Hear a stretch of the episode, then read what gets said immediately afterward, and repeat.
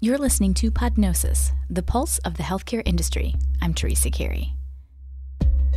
No company was working on developing an aging drug actually for aging. Fundamentally, I think if you want to have a drug that's targeting aging, it, to tell if it works or not, you need to test it for aging, not test it for another disease that may or may not have completely different disease processes.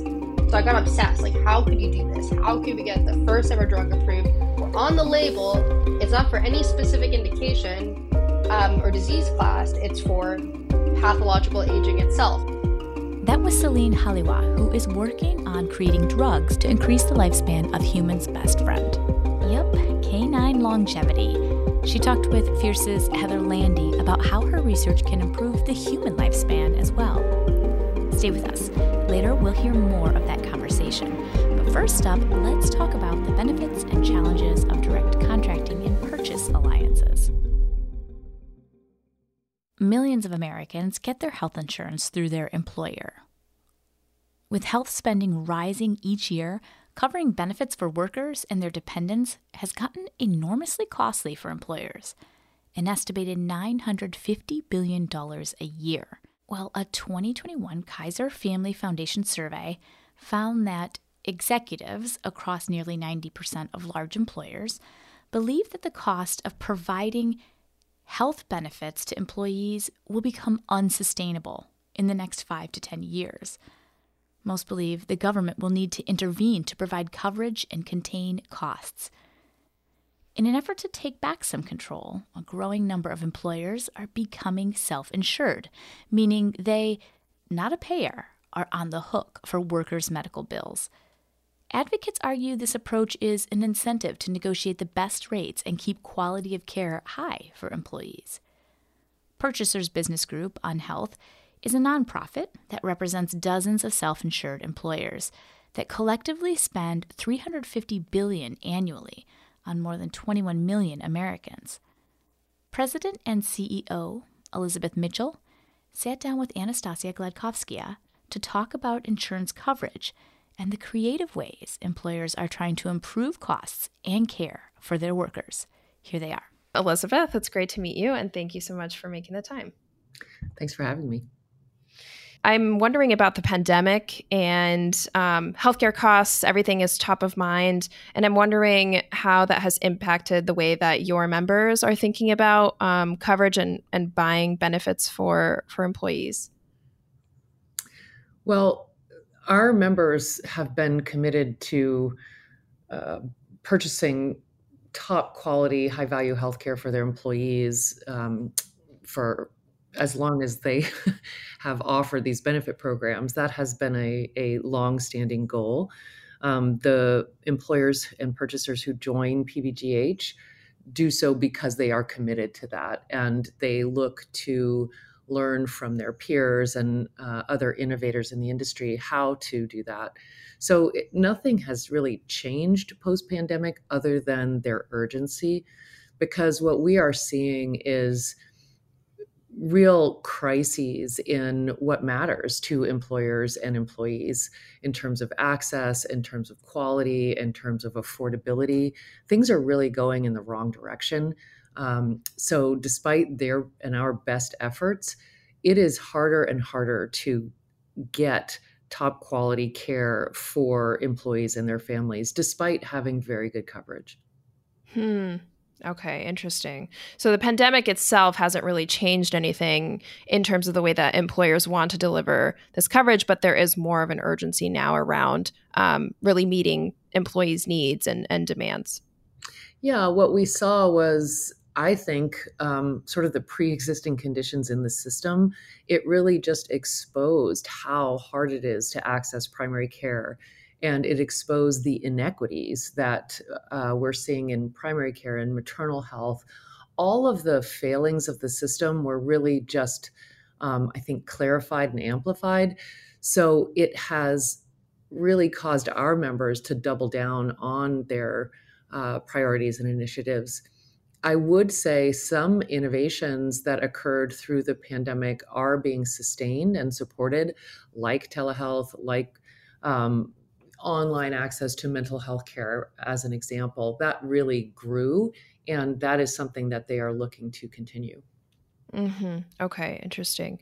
And you've said in the past that um, your members are increasingly looking for uh, to direct contracting and to investing in primary care, behavioral health, social needs as kind of integrated model. Um, and I'm wondering, in practice, what what does that look like? Like, what do those investments look like? Is it a matter of um, contracting with all of these different organizations to make sure that it's uh, capturing the entire care continuum, or um, is it some type of other investment? Well, historically, jumbo employers have relied heavily on their health plans to provide these benefits. And what is increasingly clear is that they are not investing in a way that aligns with employer priorities. So, we collect data on behalf of about 30 of our members from the health plans on some of their key priorities, like investment in primary care, like investment in integrated mental health. And we're just seeing pretty dismal numbers. And even though primary care is a priority for our members, we are seeing declines in percentages of spend on primary care. So it there's just a disconnect, and they're realizing that these actors who they thought were working on their behalf really aren't achieving their aims. So many of our members have been going direct for years. About 20% of our members have had direct contracts, you know, for decades. But they're trying to really escalate um, the how they're doing that across regions and across members because what we're seeing is those who have created direct relationships even if it's just in their market not only have better outcomes and better access but they are seeing savings of 10 to 30% so mm. they are realizing that they can get better care at a lower cost by going direct in many cases and so they're asking us to help them scale that mm-hmm. Yeah, I could see that. And how how does that work? I mean, um, are providers, hospitals, especially open to those conversations? That's a great question. Um, it is not always well received, um, but the partnerships that are created tend to be really valued.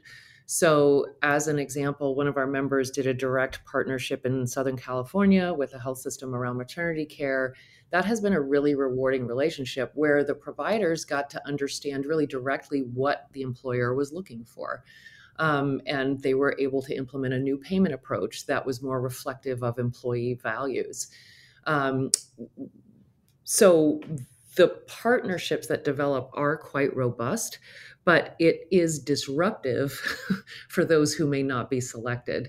So, as an example, another of our members is doing a direct partnership in Mesa, Arizona right now, where they selected a priority partner who met our quality standards. And it is causing some tension in the market because not everyone was selected. But our members would welcome more and more uh, providers into these arrangements but it really depends on their readiness to meet the quality standards that our members have identified. So we're mm-hmm. trying to really clarify what it is employers want and then help create and enable those partnerships. Hmm, fascinating. Okay, gotcha. And then in terms of um, price transparency data, um, you know, that data has potentially armed some employers to to go back to providers and try to renegotiate certain rates. Um, I would imagine that the payer market is not really happy about that. So I'm wondering how you have navigated any tension uh, in that dynamic that has developed as your members try to uh, directly contract with hospitals. Well, I think as this data becomes more and more available and usable, it just exposes the deep flaws in the current system because it is incredibly clear to our members that they are not getting good rates uh, for the most part. but it is very difficult to use that data. It's not in a format that is easily accessible. But our members are committed to um, to leveraging it as it becomes available. And we're having some members really just go out with what they have now, what they can access, and comparing what's published as a as a rate to maybe what they're paying in their claims. And they are realizing they are overpaying fairly dramatically. So in some cases our members are going directly to the hospital and saying you know wait a minute why are we being charged this much? Let's re- let's revisit this and in some cases are getting money back from the hospitals now these these are early examples from early adopters but it is creating considerable tension because the health plans are coming back to their employers saying these employers saying don't do this mm-hmm. it is mm-hmm. undermining our negotiated rates so employers are being told by carriers not to negotiate a better rate even mm-hmm. though they are self-insured and spending their money. So this is going to create i think a lot of disruption in the market. Hmm. Okay. Yeah. Yeah i can imagine. And um, you've mentioned quality standards um, and how you know your members identify their needs, have certain quality standards, look for partners that can meet those. Um, and you alluded to this in, in, the Fortune panel a while back that um, when you're working with payers, sometimes they want to use their own quality metrics instead of the ones that hypothetically an employer has. So I'm wondering like what the implications and differences are there um, having to use the metrics that a plan offers versus what an employer has identified? Yeah, this has been a long standing problem in the industry. And when every health plan uses a slightly different measure for um, diabetes or whatever, it creates so much administrative burden on physicians who have to, you know, complete all these forms and really just report in multiple different ways, but not in ways that really differentiate value. So, what our members have done over the last two or three years is really just come to consensus on a standard set of quality metrics. We did that for primary care. We've just done it for maternity care. We will be doing it for other areas because members are, our employer members are quite clear on what they want to purchase. And so they are just identifying a reasonable evidence based set of measures that will demonstrate that. And then asking their carriers to use this measure set so that there is a common signal, there's reduced administrative waste, and really just making it easier for their provider partners to A, focus on practicing medicine, and B, just reporting on what matters. Mm-hmm. And that's presumably how your members hold these partners accountable for better outcomes. Exactly. And we our members have been very clear. They are willing to pay and they do pay for high value care, but they want to know they're getting it. They want to know that patient outcomes are improving. They want to know that they have access when they need it and their experience is good. And what we have also seen over years and, you know, lots of evidence is that better care actually costs less. When you get employees and their families into high value integrated primary care where their needs are managed and met, total cost actually goes down. They're not mm-hmm. having unnecessary procedures or going to specialists unnecessarily or going to low quality providers. So they know that if they invest effectively, total cost goes down while health outcomes and experience improve. Mm-hmm. Yeah, that's a great point. And I saw a stat on on your site, on your organization's site, that um, you were able to reduce premiums by ten percent using joint purchasing. Um, and I'm wondering if that's kind of maybe the way of the future. Um, can you talk about the bargaining power that that might be inherent to that approach? yeah, it's back to the f- future because PBGH did that over 20 years ago. Um, it predates me, and they they came together in the Bay Area and basically went to the market together and were able to reduce their premiums by 10%. So it can be done. And what's happening now is they are rethinking how can they collectively move the market. Again, we're extremely careful about antitrust, about sharing information we're not supposed to, but employers are the ones left paying the bills. That money is coming out of their business, is coming out of paychecks, is coming out of family budgets. They have an obligation to ensure that they are only paying fairly for effective care. They take that seriously. That is also now even more in focus with the passage of the Consolidated Appropriations Act of 2021 that really focuses on their fiduciary obligations. So they are increasingly taking the, the leadership role in making sure that they are only buying the highest value care and doing that together can really make a difference in the market because not everybody is excited about this change. There are plenty of um, folks in the industry who are very happy with the status quo. And frankly, they have the incentive to keep costs where they are or higher. So, employers who are paying for this and families who are paying for this really have to take on even more of a leadership role to change the trajectory. Hmm. Okay. And you mentioned the Consolidated Appropriations Act, and I wanted to just um, talk about that a little bit. I mean, how is that potentially going to help employers in this um, in this area?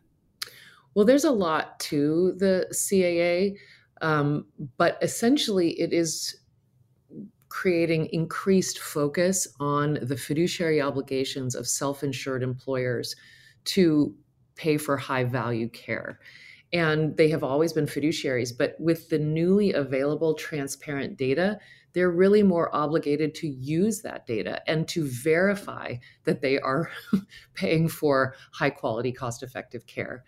The other thing that's embedded in the CAA is an obligation to ensure that their vendors and partners are not conflicted. In fact, they are directed to essentially audit these partners like health plans, like PBMs, like consultants, and confirm that they are not conflicted and attest to that fact. And then if they find that they are conflicted, they are required to terminate them within 90 days. Hmm. I do not know how this is going to play out in practice because when you think about it, if they have to audit a PBM, which frankly is remarkably difficult because PBMs won't even give them the data they need to do this, despite mm-hmm. their best efforts, and then attest that there's no conflict of interest. Um, that that's going to be increasingly challenging. So that's a, a really important dynamic uh, being introduced to the market. They have to verify that, as an example, their consultants are actually acting on behalf of the employer and their employees and not say being paid by the vendors mm-hmm. they're representing. And I think you're going to see a lot um, of surprising dynamics exposed, which will, I believe, influence employer choices. Hmm, fascinating.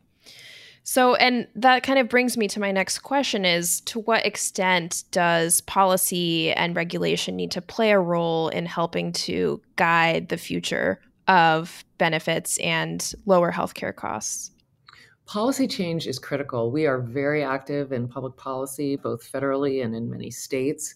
Um, we work on behalf of em- employers and purchasers. But even with the successes that we are having, so we were um, we testified in favor of the Lower Healthcare Cost Act. We worked in favor of the surprise billing changes, and we supported the transparency rules. So we felt good about some of the progress we're making. And then you start to see the immediate reaction of the industry. So, as an example, the, the surprise billing um, policies that were changed are being challenged in court.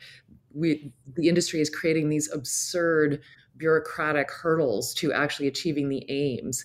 Um, so there is this industry reaction that goes against the intent and aims of the legislation that we supported. Another good example is um, there are gag clauses that are now prohibited in payer contracting. And so what we're seeing is now the health plans are putting in NDAs that completely mirror mm. gag clauses they were supposed to take out. So it is just exposing to purchasers that this may not be in their interest and they're going to have to find new ways of purchasing. Mm-hmm. Yeah. Well, I think that um, that's a great place for us to stop this conversation for now, but we'll certainly be um, watching this closely and really appreciate your insights um, today. Happy to be here. Thanks for having me. Hey, before we continue, I just want to remind everyone that Monday is Juneteenth, and everyone here at Fierce will be taking the day off to celebrate and be thankful, and you should too. So next week, I'll replay some of our favorite segments and then look for a fresh new episode of Podnosis the following week on June 28th. Next up, we'll get to that talk about canine longevity. But before we continue, a word from our sponsor.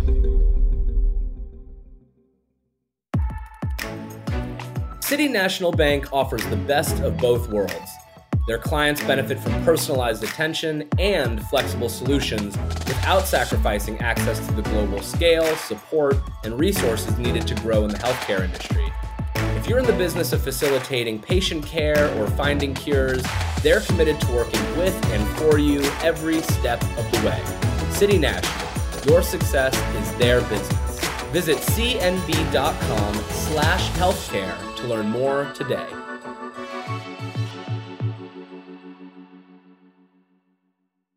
Dogs are our best friends. So, how can we help them live longer? Biotech founder Celine Halioua is working on a fountain of youth for dogs, and she hopes to expand that research into improving the human lifespan. Halioua founded the biotech Loyal in 2019 with the goal of developing drugs to slow aging in dogs and extend their healthy lifespans.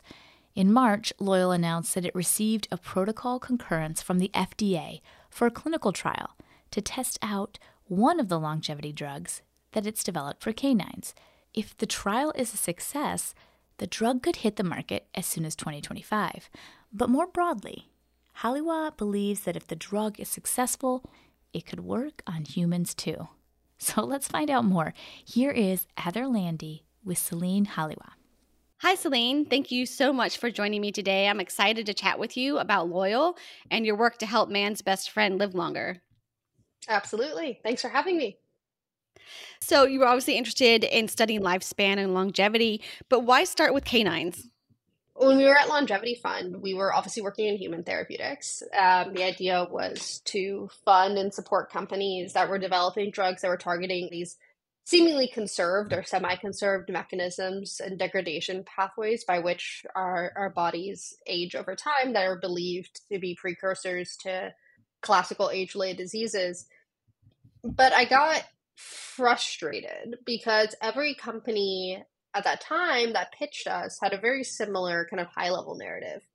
Oh we have this drug um, you know in mice it extends lifespan and health span significantly it improves uh, reduces the risk of developing, you know, certain age-related diseases. But you know, slide four, FDA's evil.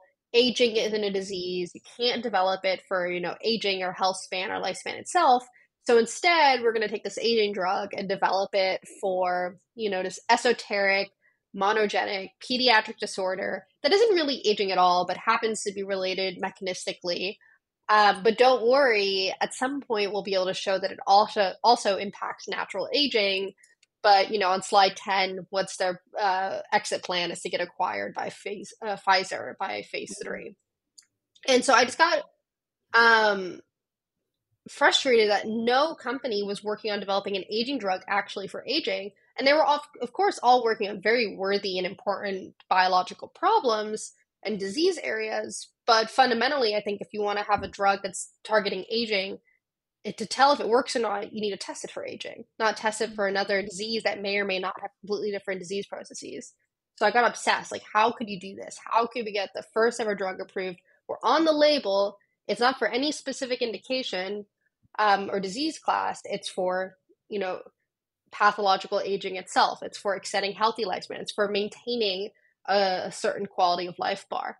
Uh, long story short, for um, reasons that I'm, I'm happy to go into, but primarily have to do with money and logistics and operational challenges of extending human lifespan, um, I realized that I couldn't really do it with the resources I had in people, but that you could do it in dogs. And this idea that you could develop the first ever drug for lifespan extension in dogs, um, and that that would be um, both a fantastic uh, pharmaceutical product, fantastic commercial product, a fantastic company, but also anything we do in dogs is very relevant to going back to human aging because we have this unique co-evolutionary relationship with dogs. We share an environment with dogs for tens of thousands of years. They develop the same age-related diseases we do at approximately the same time in their lifespan. Um, and so something that works for dog aging is not one-to-one working in a human. There's no perfect model organism, unfortunately. But it's much more likely that if you show efficacy in a companion dog for reducing the risk of, let's say, um, dementia, that that biology is also relevant to humans. Um, so I kind of became obsessed with the idea. I Never thought I'd start a company, um, but it just became this earworm, so to speak. And I eventually started incorporated end of 2019, raised a, a seed round on a very ugly pitch deck and this idea and we've been going since then. Okay, yeah, that sounds really interesting. And when I chatted with you back in March at South by Southwest, um, Loyal had some really exciting news as its longevity clinical study got FDA approval.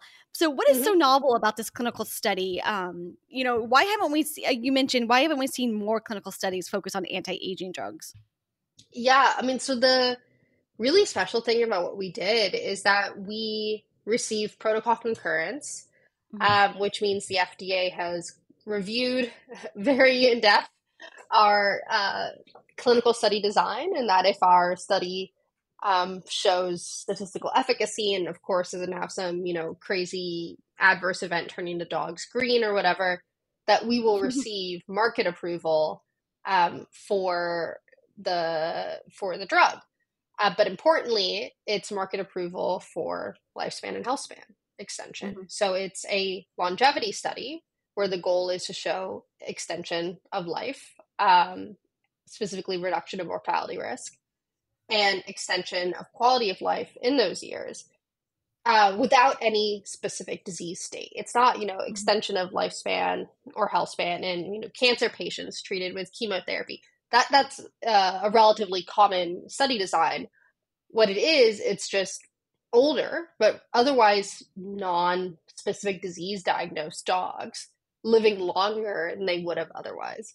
The other reason it was so important is that we had to completely design this study, not completely, but largely design this study from from scratch, right? Nobody has done a pivotal lifespan and health span extension study before. Um, as far as I know, nobody's gone to the FDA and tried to get pro, uh, concurrence for a pivotal lifespan and health span extension study. And so we really from there's so many signed uh, biological considerations, but also operational considerations when you're running such a large and long study that's capturing lots of different endpoints that are not just you know does the tumor uh, continue growing or shrink or enter stasis.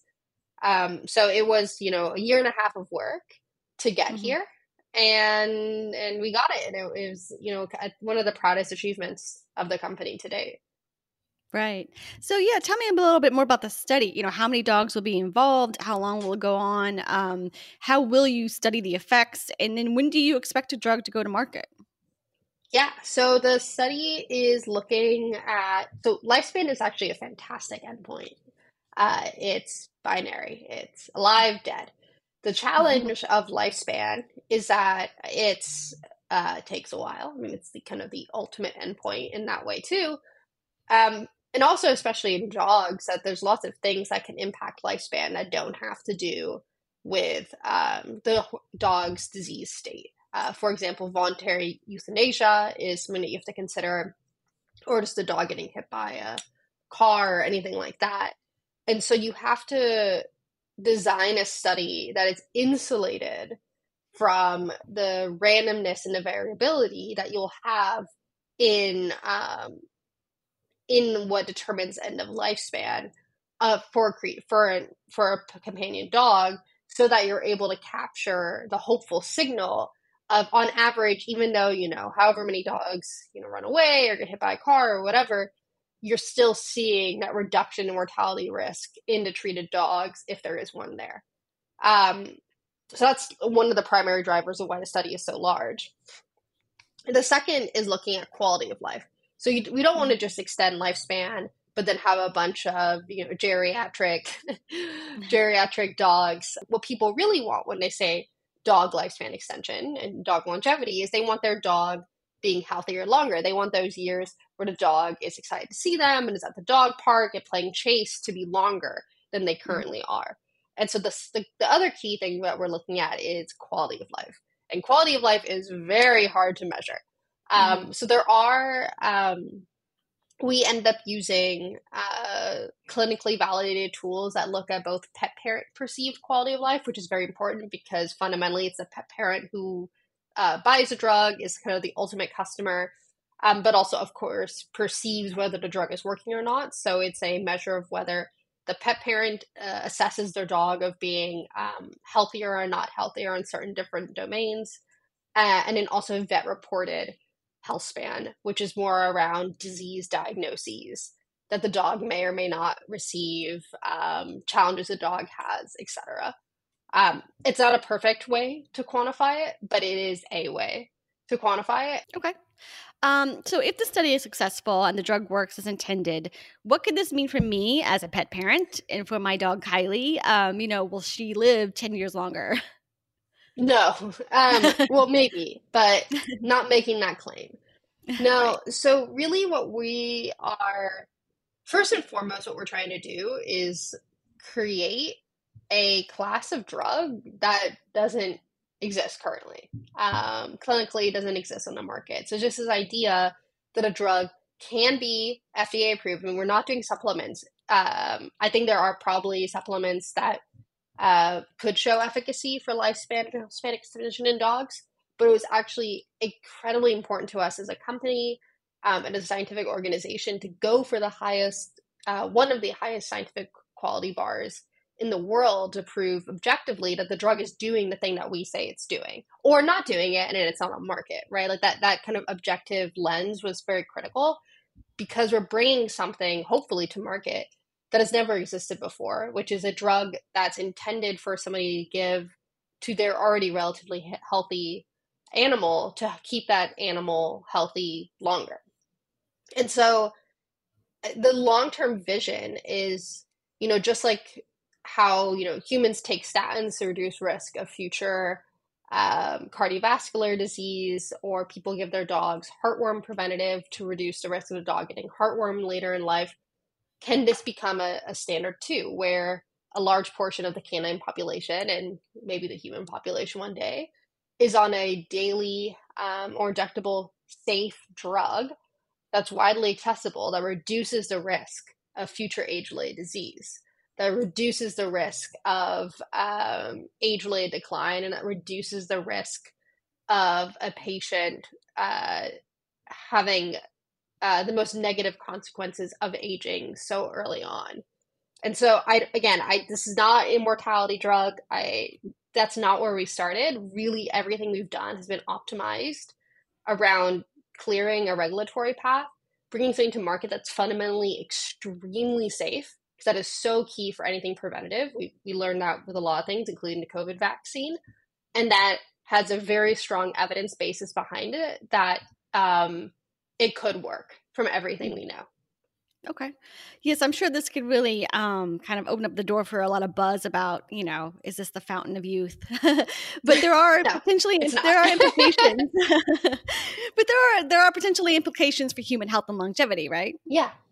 Yeah, mm-hmm. absolutely. I mean, so one of the other reasons, so dogs were a great place to start for a multitude of reasons. Dogs are such an excellent model of human aging and age related disease. Um, aging and age related diseases are extremely hard to model in the lab because they fundamentally develop over time, right? We have these kind of baskets of diagnoses of when you have clinically um, significant Alzheimer's or Parkinson's or cancer or osteoarthritis, but it's not like you are healthy one day and then you binary shift into having Parkinson's. You are developing the predecessors of this disease over potentially decades. A dog develops dementia like we do, it develops dementia over time. Um, a dog develops cancer like we do. My my poor previous puppy, uh, Wolfie, uh, a husky, died of breast cancer, um, naturally oh. occurring breast cancer. Um, and so, if a drug is able to show some degree of efficacy on the very complex age related diseases that dogs get, that they develop over time, that they develop naturally, uh, again, it's not one to one to a human. Nothing is one to one to a human. But it's much more compelling data that the drug would be uh, potentially effective in human dementia also. Um, and then the last thing on dogs is that they've co-evolved with us, right? So aging, mm-hmm. env- environmental factors like pollution, etc., are very, very relevant to accumulation of age-related damage and decline. And dogs, I mean, I'm sure Kylie lives with you. Della lives with me. She literally slept with me last night. um, so these factors that we may not understand currently are still represented in the dog. Right. Okay. Yeah, that's really interesting. Um, so Loyal has raised um, what you've publicly disclosed so far. You've raised 58 million so far in mm-hmm. four years from big name investors. Um, so is there a lot of excitement around the aging field, or I mean, there's there's also some fringe companies out there, right? Some companies working on some fringe things. So is there also some skepticism that you've had to overcome as you've kind of pitched your idea? Um, a ton of skepticism, and it, a lot of that is um, rooted in what I would call. Well, some of it's just like if you do something new and different, and first, obviously, people are skeptical. Bio is a very skeptical, healthcare is a very skeptical industry, as it should be. It's really hard to do anything here. Um, but also because the aging industry has um, branded itself as immortality, uh, thousand year lifespans. Mm-hmm. You know, we have the magical solution. Uh, it's just, you know, this one pill type of BS that's been mm-hmm. happening for thousands of years. It's not new to now. They just have social media that are louder. Yeah. Um, and so that was one of the reasons why, you know, we wanted to do the FDA approval path um, because we we very explicitly want to show that you can uh, get a drug approved for aging that hits the highest quality bars, high scientific integrity bars, scientific quality bars, research bars, everything, and that it's kind of a drug like anything else. Like one of my riffs is that aging should be boring, right? Mm-hmm. Like people have leaned on this crazy story of, you know, immortality or whatever. But fundamentally, an aging drug is just a preventative medicine for multiple diseases instead of one disease like a statin is, or one disease class like a statin is. Um, it's kind of a pretty dull, actually. Um, and so I'm hoping that as you know we get closer to clinic or to market, and as others get closer to the clinic and the market, and we start actually seeing clinical results, that the industry will move from you know, these crazy ideas to actual pharmaceutical products, which is where it needs to go. Yeah, right. Celine, I really appreciate you taking the time. It's been really exciting to learn more about Loyal, and um, I'll definitely be keeping track of your company going forward. Thanks so much. I really appreciate it. Thank you for listening to Podnosis. I'm Teresa Carey. You can find more news and stories at fiercehealthcare.com. And don't forget to tune in every Wednesday morning to Podnosis, where healthcare is our beat.